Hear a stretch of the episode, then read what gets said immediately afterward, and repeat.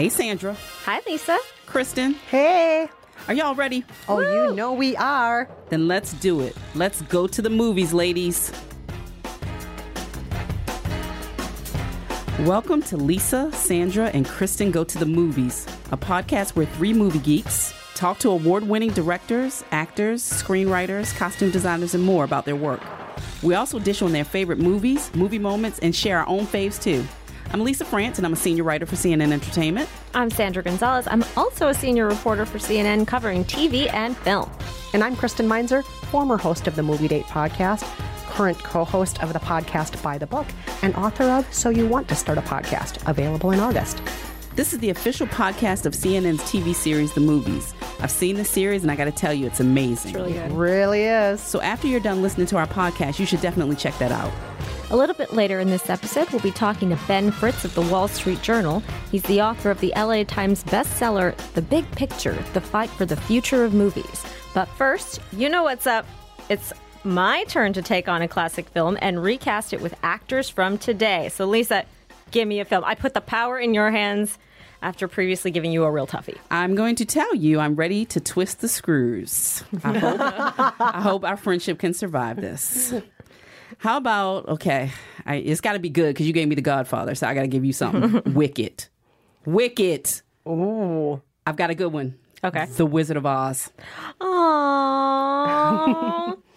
um, that's okay. I love musicals. Oh. I'm up for this challenge. Okay, so you ready for it? Yes. Let's so, my first recast is going to be slightly stolen from NBC's live version of The Wiz because mm-hmm. I thought David Alan Grier did an amazing job as the Cowardly Lion. Yes, did, did, you all see it? Yes, it was really good. David Alan Grier is so good. He's good in just about anything that he does. Pretty much. Yeah. So I, my first one is gonna be a cheat because I'm just gonna like copy paste into like he he's got to be in that. Can I tell you that she already admitted that she cheated? I didn't cheat, by the way. okay, I just wanted to make sure y'all heard that. It's okay. that kind of game. Okay, I gotta give myself some thinking time, Lisa. Okay. okay? Um, and then let's see, with the scarecrow, you know, gotta have someone with a little bit of like nervous energy who can like portray that, right? Absolutely. So I think on that one, I'm gonna pick um, Lin Manuel Miranda. Oh, I love that. Because wow. he doesn't he have that like jittery, like oh my god, oh my god, yes, right. energy. Yes. He does, but yes, he can he also does. hone it in, and he just has like the most sincere. Like you want to hug him, you want to like take care of him. Like he just has, I think, all the vibes of a of a scarecrow. Yeah, he does. Yes. I and really want to definitely sing. Yeah, he can. He, uh, yeah, and no doubt. Yes. FYI. Basically, musicals did all the job for me. I'm just gonna steal from everybody's casts. Um, Again, cheating. Again, just a cheater. If y'all um, can't tell, I'm bitter. for the Tin Man, I'm going to go with somebody who's not known for musicals necessarily, mm-hmm. but who definitely has some theater experience. I'm going to go with Jim Parsons.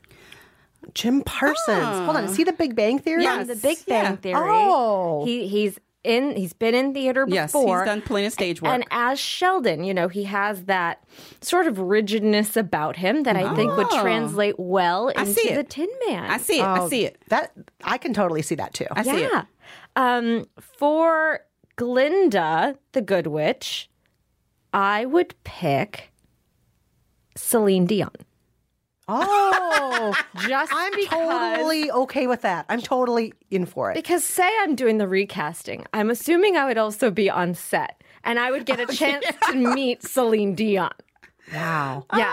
Uh, so this is all self-serving. I'm a cheater and I'm a self-server. Yeah, you are. Oh, so yeah, I'm are. gonna. I would go with Celine Dion. I don't know how good she's at acting, but the voice is there, lady. Oh, I just yes. need her to just stand there and just hit herself in the chest. Yes. Yes. With, yes. with her fist. Yes, and her heart will go on. Yes, it will. Which is what you need from a good witch. Yeah, you do. Absolutely. Yeah, you do because Absolutely. somebody needs a heart. Yes. Oh, yes. See, see how I brought it back around. See what I did right there? Back around. See? Wow. So for the big one, for Dorothy, these are not well, I guess they were kind of tiny shoes. Yeah, I think they were. They were Small big, shoes to big fill. tiny shoes to fill.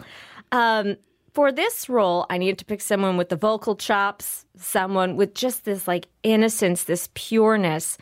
Um, I picked Auli'i Cravalho, the girl who did the voice of Moana. Oh, And oh, you- she's cute. And you might remember her from that Oscar performance where she got smacked in the face with a flag and just kept singing. You need that that perseverance for Yes. Dorothy, Yeah. right? I can see it. yes. Yeah. Oh, These are good she's so far. lovely. Her Thank voice you. is beautiful. Yep. That- that's an unexpected choice. Yeah, she's very charming. Because even in the story, you know, she's from Kansas. People in Kansas look like all sorts of people. Yeah, they do. You know? Yes, Like, let's- absolutely. Let's, add some diversity to the story. Mm-hmm. I mean, this I'm is a very for it. diverse cast. It is. Mm-hmm. It is.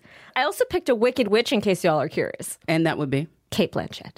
Again, Oh, my- Icy Queen. She would be divine. She would be divine. even though I was trying to think of a man to put in the role because I'm really over the whole like women wicked witch thing, Yeah. but I was like Cate Blanchett just because again I want to meet her.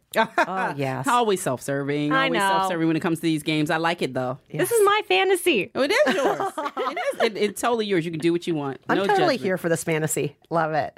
Um, now, before we bring our guest in, we just want to remind all the listeners out there that we love when you play these kinds of games with us. So join us online and specifically the game we played earlier in our season, My Five Movies. And in this game, you imagine you're trapped on a desert island. You can only watch five movies, the same five movies for the rest of your life on this island.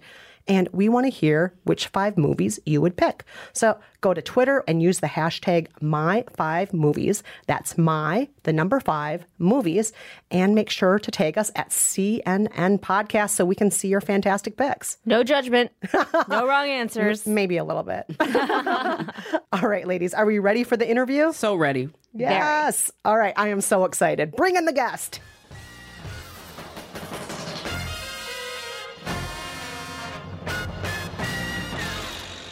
Ben Fritz is the West Coast bureau chief for U.S. News at the Wall Street Journal.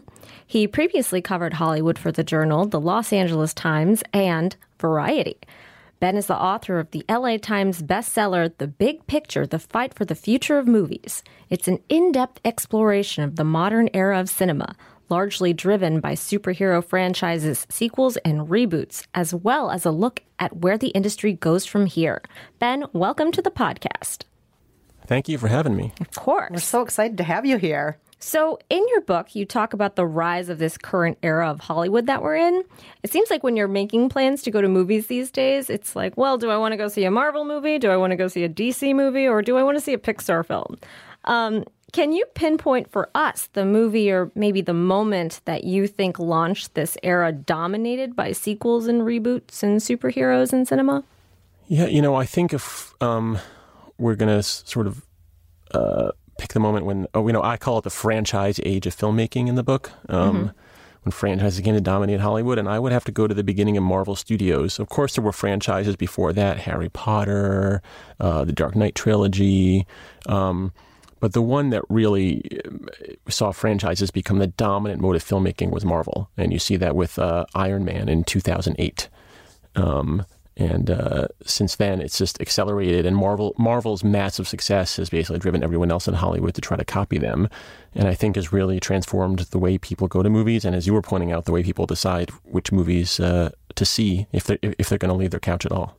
In terms of creativity and artistry, what would you say are some of the benefits from Hollywood focusing predominantly on these superhero franchises and blockbuster sequels? And, and what are the not so great things about it? Right. Well, the the great a great thing about it is it really um, has you know inspired a passion for people around the world. I mean, look at the massive success of Avengers Endgame, which came out in May. Um, people get excited for these films. They love them. They feel they feel um, uh, like they know these characters. They care. They have to see every chapter. Um, you know, and so you see this massive success, and uh, um, and you see these massive cultural moments that happen around these films. And uh, it, it drives it's driven business success right for Disney, which owns Marvel and owns Pixar, um, and owns you know the Disney brand for all these fairy tale remakes, um, like Aladdin most recently, for example.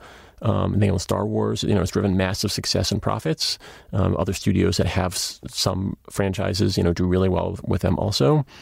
Um, and it's really kind of given people a reason to still go to the movies at a time when something I'm sure we'll talk about more. TV has gotten so good, and there's so much great content to watch at home or and or on your on your phone or tablet wherever you are. That you know, uh, if not for these big franchises, you might wonder if people would go to the movies at all anymore. Um, Right. So that's something that's fantastic. Um, but of course, the negative side is that it's really narrowed um, the the scope of what Hollywood does. You don't see many other types of films succeeding anymore. It's rare that an original film grosses more than hundred million dollars domestically these days anymore. Certainly more than a few hundred million worldwide. And so you see fewer and fewer of those types of films succeeding. And of course, the fewer of them succeed, the fewer of them that studios make. And so you don't see a lot of interesting original dramas or thrillers or romantic comedies getting made uh, for the for the big screen anymore. Um, and I think for people who uh, who have great memories of seeing all sorts of interesting, weird, you know, films they never would have thought of in theaters growing up in back in, in the old days of the 20th century and early 21st century. Um, that's a sad thing. And if the future is only going to be about going to theaters to see superheroes and big explosions and and sequels and reboots and nothing else, um, I think people who love the cinema are going to be pretty bummed about that.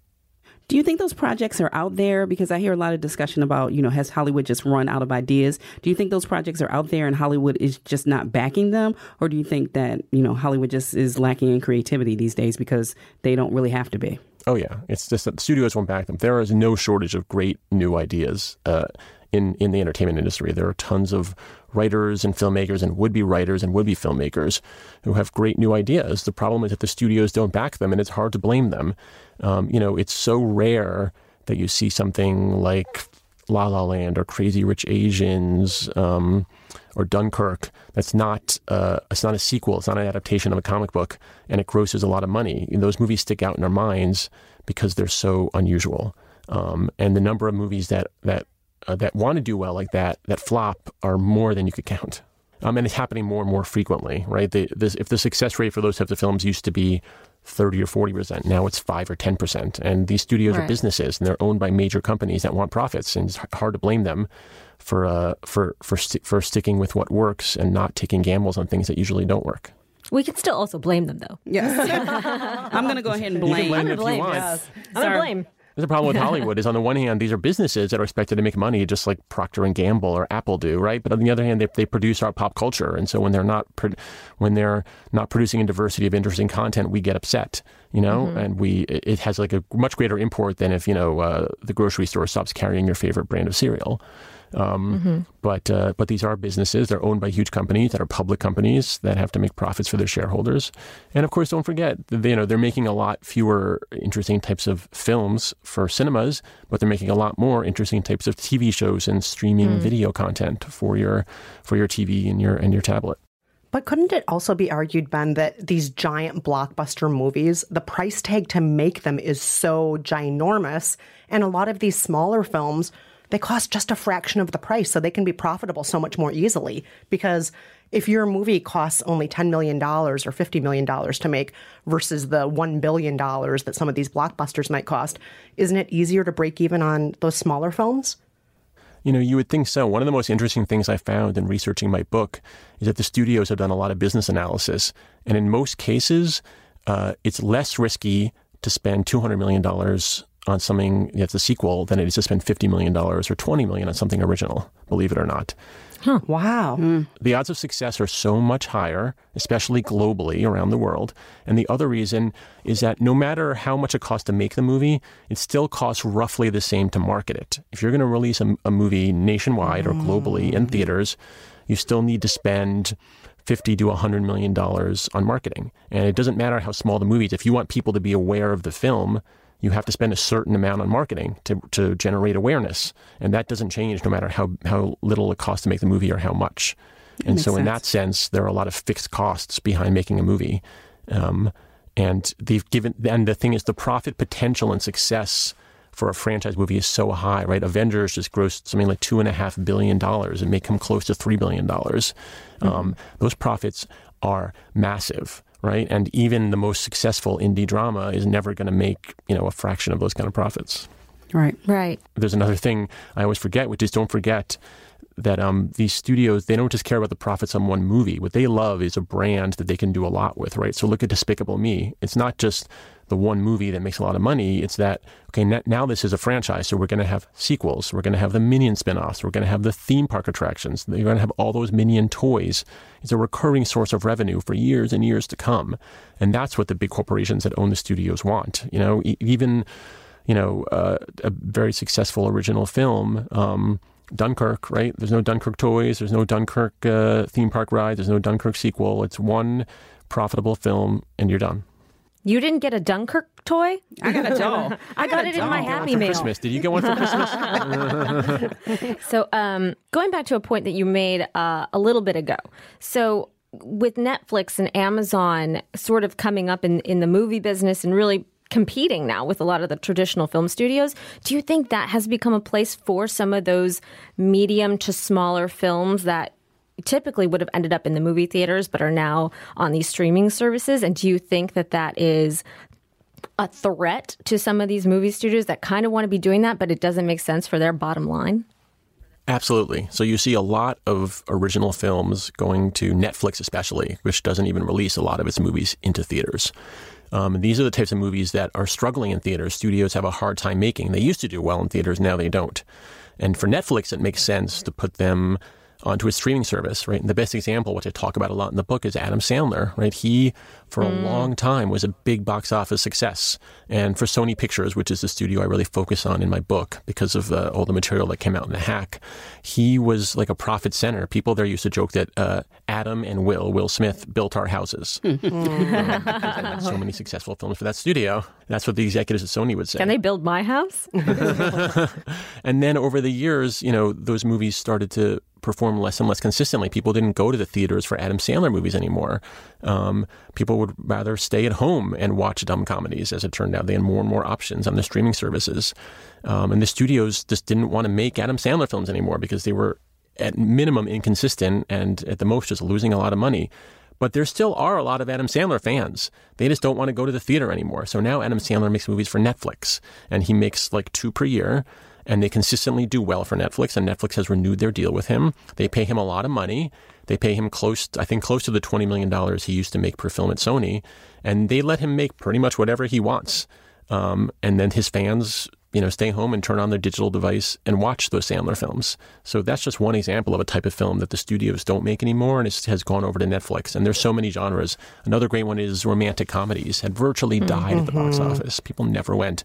Last summer, Netflix made a bunch of romantic comedies for young adults and teenagers, like The Kissing Booth. Um, there were several of them. They did really well for Netflix. To all the boys I loved before, so many good ones. yeah. Yeah, and I think what Netflix found in their data is they found that young women were searching for romantic comedies. They wanted to see them, and there weren't enough of them on the surface because the studios hadn't made many in a while. So Netflix saw an opportunity to make original romantic comedies for this audience to, you know, give them more of the content they wanted, and then they loved them. They, they those movies were very successful. Netflix is making a lot more. It's another genre people don't want to go to the theater for very much anymore. And so, exactly, the more these films do well on Netflix, the more that the studios are essentially ceding the genre. They're saying, look, we just can't compete in this space anymore. So mm-hmm. we we're giving up pretty much on romantic comedies. We're giving up pretty much on indie dramas. We're mm. giving up on Adam Sandler dumb comedies. And w- what is what are the few things that they can do that Netflix can't do? Well, obviously, big budget superhero event franchise films. Right. That makes me sad for cinema because it feels like to me one of the things that makes this era of movies different from previous eras is that when you think about classic films, like it's hard to imagine mm-hmm. that a mm. reboot or a movie based on comic book characters will become a classic in the same way that films like Silence of the Lambs, Goodwill Hunting, or The Godfather are revered. I'm curious what you think makes a movie a classic. Hmm. That's a good question. I think, you know, something that makes it a classic is that um, I guess it's a film that you know has a long lasting impact on the culture, right? It's not just something we're all talking about today, and then next week we move on to something new, right? It's something that comes out and it resonates resonates with the culture. We keep talking about it. If you missed it in the theater, you want you know you got to see it. Your friends show it to you. One day you show it to your kids. It's something that had such an impact that you keep talking about it, and a lot of us did. We were ha- we have a conversation about it, right? So. Um, like a film like uh, like uh, Get Out, like last year, right, was Right. a film that I think will be a bit of a classic. And if that had been on Netflix, it would have just came and went. And the fact that it was in a theater and we all went and saw it in groups, and then we were all talking about it because we all saw it around the same time. I think means it became a real part of the national cultural conversation in a way that a movie that comes and goes on Netflix and maybe you see it this month and I get around to it in six months and you never bother getting around to it because the algorithm doesn't suggest it to you. That kind of content doesn't impact the culture the way that a film everyone's seeing in groups together and then you come out of the theater and you're talking about it and you tell your friends and they got to see it soon because it'll be gone from the theater in a month that's the way that's that's the way a movie in in a theater I think can really become a classic. And I am skeptical that we're going to get many classics out of Netflix. Mm, I had to search really hard for Always Be My Maybe. I was like, algorithm fail. I love Keanu Reeves. I think they, I, I, think they know my household too well. They, they know I watch all that schlock. all right, we have to take a quick break, but more of our conversation with Ben Fritz after this.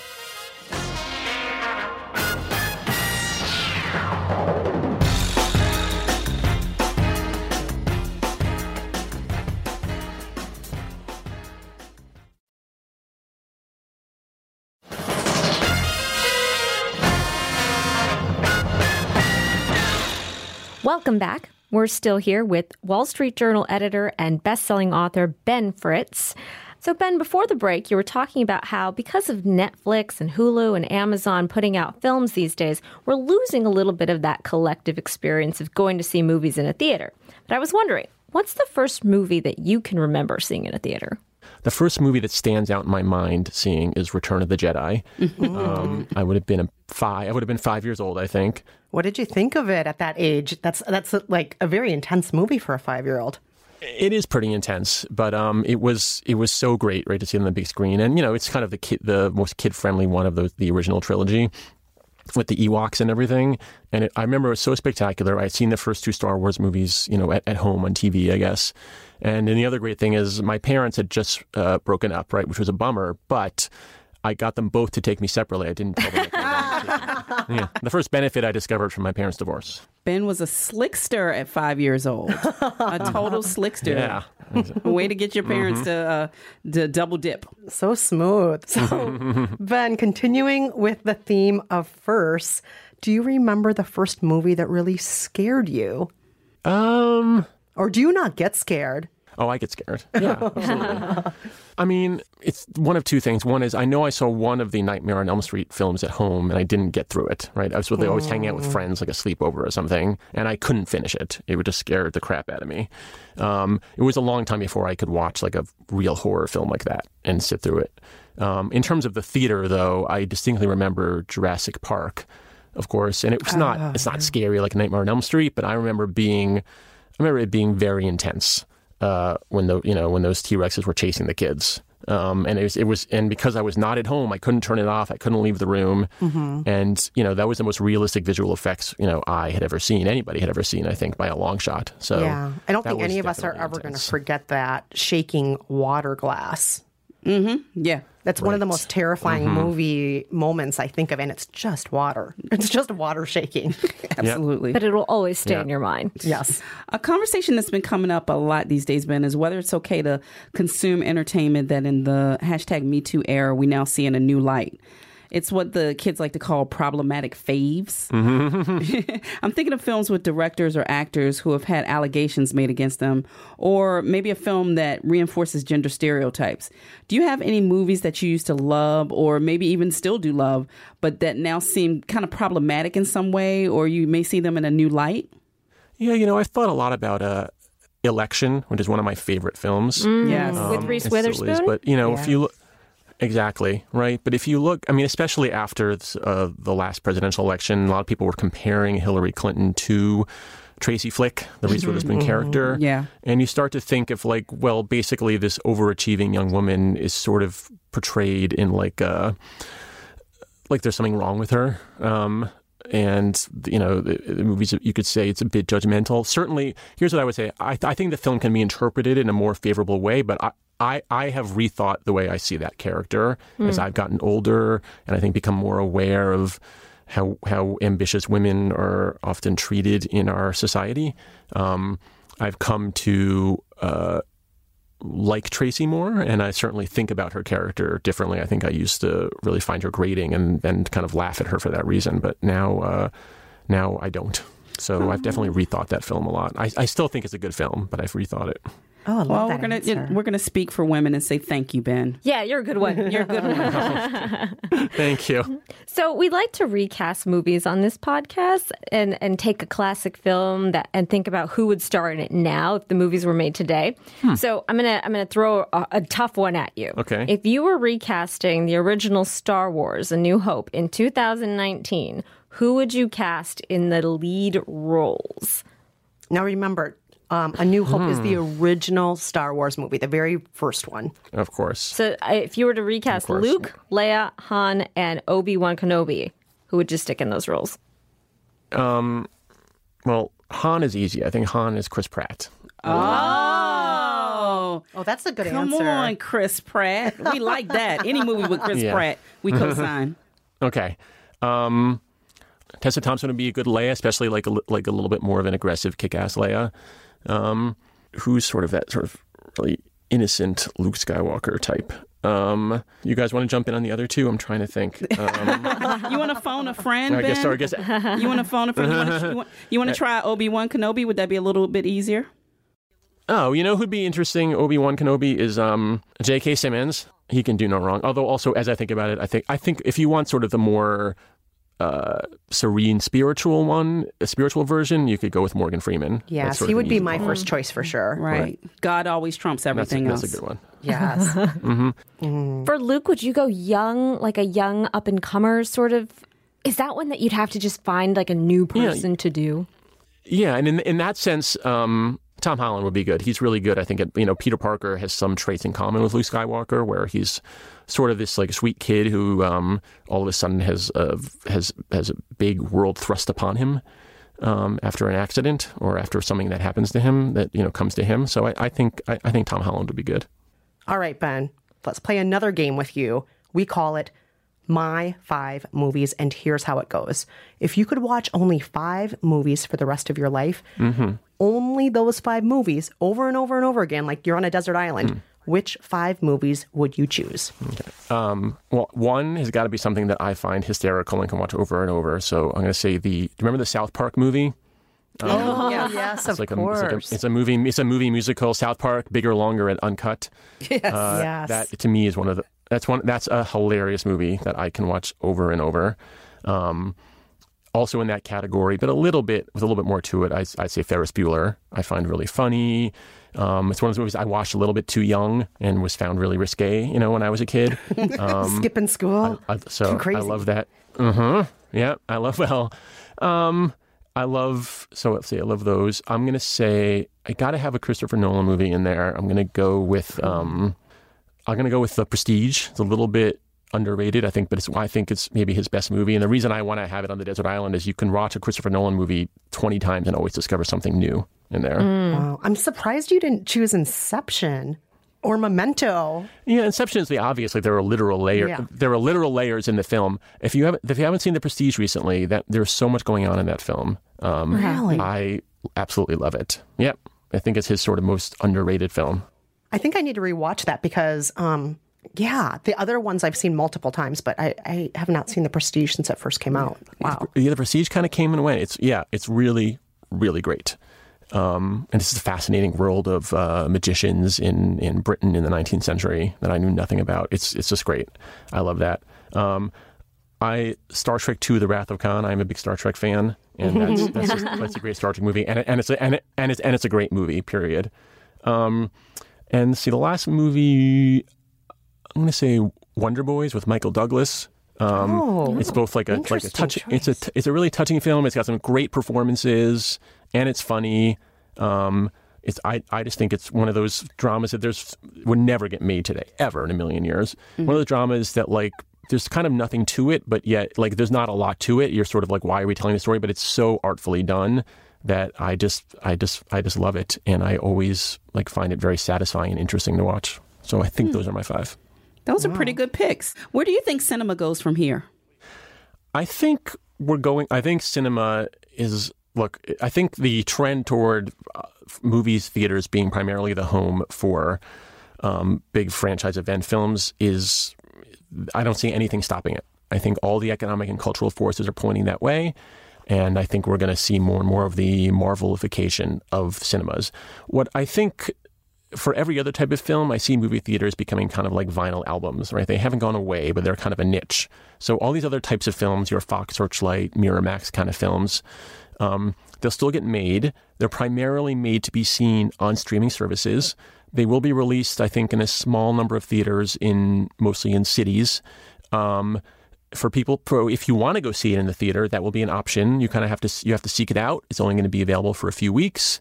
Um, you know, to see whatever the next great uh, Oscar-winning kind of film is.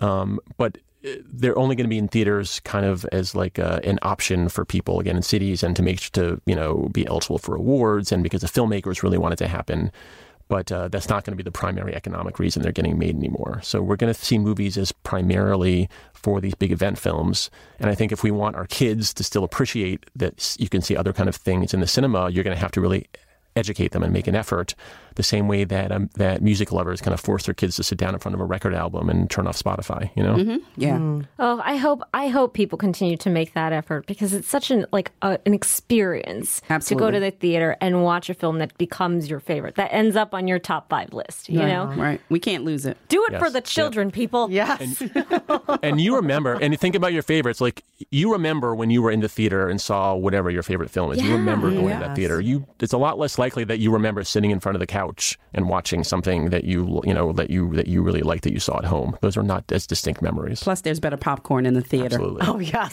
definitely, definitely. yeah. yeah. Well, Ben, thank you so much for joining us today. It was such a pleasure having you on the podcast. That was my pleasure. This was a lot of fun.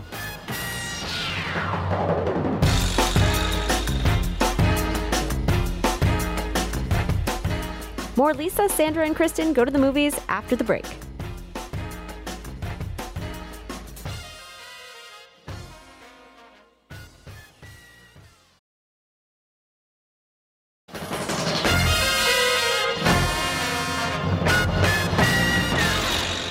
I was watching an episode of CNN's new series, The Movies, and they mention It's a Wonderful Life. And I want to take a few minutes to share what that movie means to me. Let me start off by saying that I am a full on Christmas movie nut. Every year in November, sometimes as early as the day after Halloween, I begin watching my holiday films, and I don't stop until mid January or sometimes even later. To be clear, I'm not especially discriminating. I watch made for TV specials like The Grinch and Rudolph. I watch Hallmark holiday romances in which the rich box store owner always falls in love with a small town baker. I watch the VH1 remakes of old stories like A Diva's Christmas Carol starring Vanessa Williams. I watch all the modern classics like Elf and Trading Places, and of course, I watch all the Hollywood classics from Miracle on 34th Street to White Christmas. In total, I watch up to 100 movies in 10 weeks. Some I watch once a year, some I watch once and then never again, and one in particular I make an event of watching, and that's the Frank Capra classic starring Jimmy Stewart and Donna Reed. It's a Wonderful Life. Released in 1946, shortly after the end of World War II, the movie centers on a man named George Bailey who heads up his family's building and loan company in the small town of Bedford Falls. He has a loving wife, Mary, four kids, a rundown house, and suddenly, due to a misstep by his Uncle Billy, George is facing an enormous accounting error with the building and loan that will likely land him in jail. All of this comes after decades of George giving up his dreams so that other people can follow theirs. George, in the depths of his depression, stands on a bridge, ready to jump off and kill himself, when a guardian angel named Clarence allows him a chance to see an alternate reality, one in which he was never born. This exercise in seeing the world a different way, spoiler alert, makes George realize that despite all his miseries, he actually has a wonderful life. Now, on the surface, all this might sound schlocky, and indeed, there's a lot of sentimentality in this movie, not to mention tears and hugging and praying and guardian angels, but I'd argue that It's a Wonderful Life is also one of the most emotionally realistic movies ever made. Stay with me so that I can explain why. First and foremost, let's talk about the historic context of the film.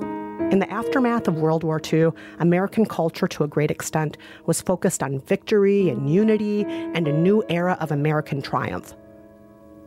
But beneath the shiny veneer, tens of thousands of individuals and families were suffering from PTSD and physical injuries and survivor's guilt and depression. Yes, there was great joy at the close of the war, but there was also great pain. It's a Wonderful Life reflects both those emotions, as well as lots of other complex ones like anger, frustration, and hopelessness. Second, there's the seasonal context of the film. It's well documented that a lot of people get sad during the holidays. There are heightened expectations and money worries and family drama and stress related to travel and disappointments at another year past, often with regrets. Of course, there's also love and togetherness and moments that feel like genuine magic. It's complicated, and it's a wonderful life touches on all these feelings. Third, there's the message that many find saccharine, but that I believe in fully that no man is a failure who has friends. And no amount of money matters if we have no friends. Just look at the movie's miserable villain, Mr. Potter finally, there's the love story. When George realizes that being with Mary means being trapped in his town for the rest of his life, he's angry, angry at her, angry for loving her. After lots of bickering, he finally grabs her and shakes her and says he won't be trapped because of her, knowing full well that he never wants to give her up. And the scene is so emotionally and sexually charged that the censors at the time actually wouldn't allow the two actors to kiss on the mouths during that scene. Now, on the note of the love story, I have to say it's really my favorite part of It's a Wonderful Life. When George tells Mary that he'll lasso the moon for her and talks about how she should then be able to swallow the moon so that moonlight can shoot out of her fingers and the ends of her hair, there's a playfulness and worship and a sense of the future all woven together, and it's just about perfect. Before knowing me, my husband had never seen It's a Wonderful Life. On one of our earliest dates, we watched it together on his sofa. We drank wine and ate cheese and olives, and of course, I cried. And when it was over, he said he was happy to finally see it and that he was doing it with me. Two years later, when we got married, he had my wedding band secretly engraved. Inside, it said, I'll lasso the moon for you. And now, I have one more reason to love It's a Wonderful Life. Because every day, a line from the film is wrapped around my finger, expressing my husband's love.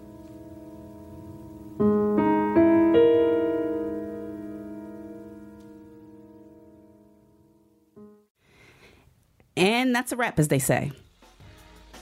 If you're like us and can't get enough movies in your life, check out CNN's new TV series, The Movies airing Sunday nights at 9 p.m. Eastern and Pacific on CNN and on CNN.com/go. From executive producers Tom Hanks, Gary Goetzman, and Mark Herzog, the movies is a fascinating exploration of movies throughout the decades, and it shows the cultural, societal, and political shifts that frame the evolution of American cinema. You can also visit cnn.com slash the movies for more. If you liked this episode, head on over to Apple Podcasts, Stitcher, Google Podcasts, or your favorite podcast app and subscribe. And of course, leave us a five star rating and a comment while you're there. Our show is produced by Amy Eason, Elizabeth Roberts, and Emma Soslowski. Special thanks to Damian Prado, Drew Can, Bree Hare, Nithya Chambers, Lizzie Fox, Molly Harrington, John Adler, and Amy Entelis. This is Lisa, Sandra, and Kristen Go to the Movies. Thank you so much for listening.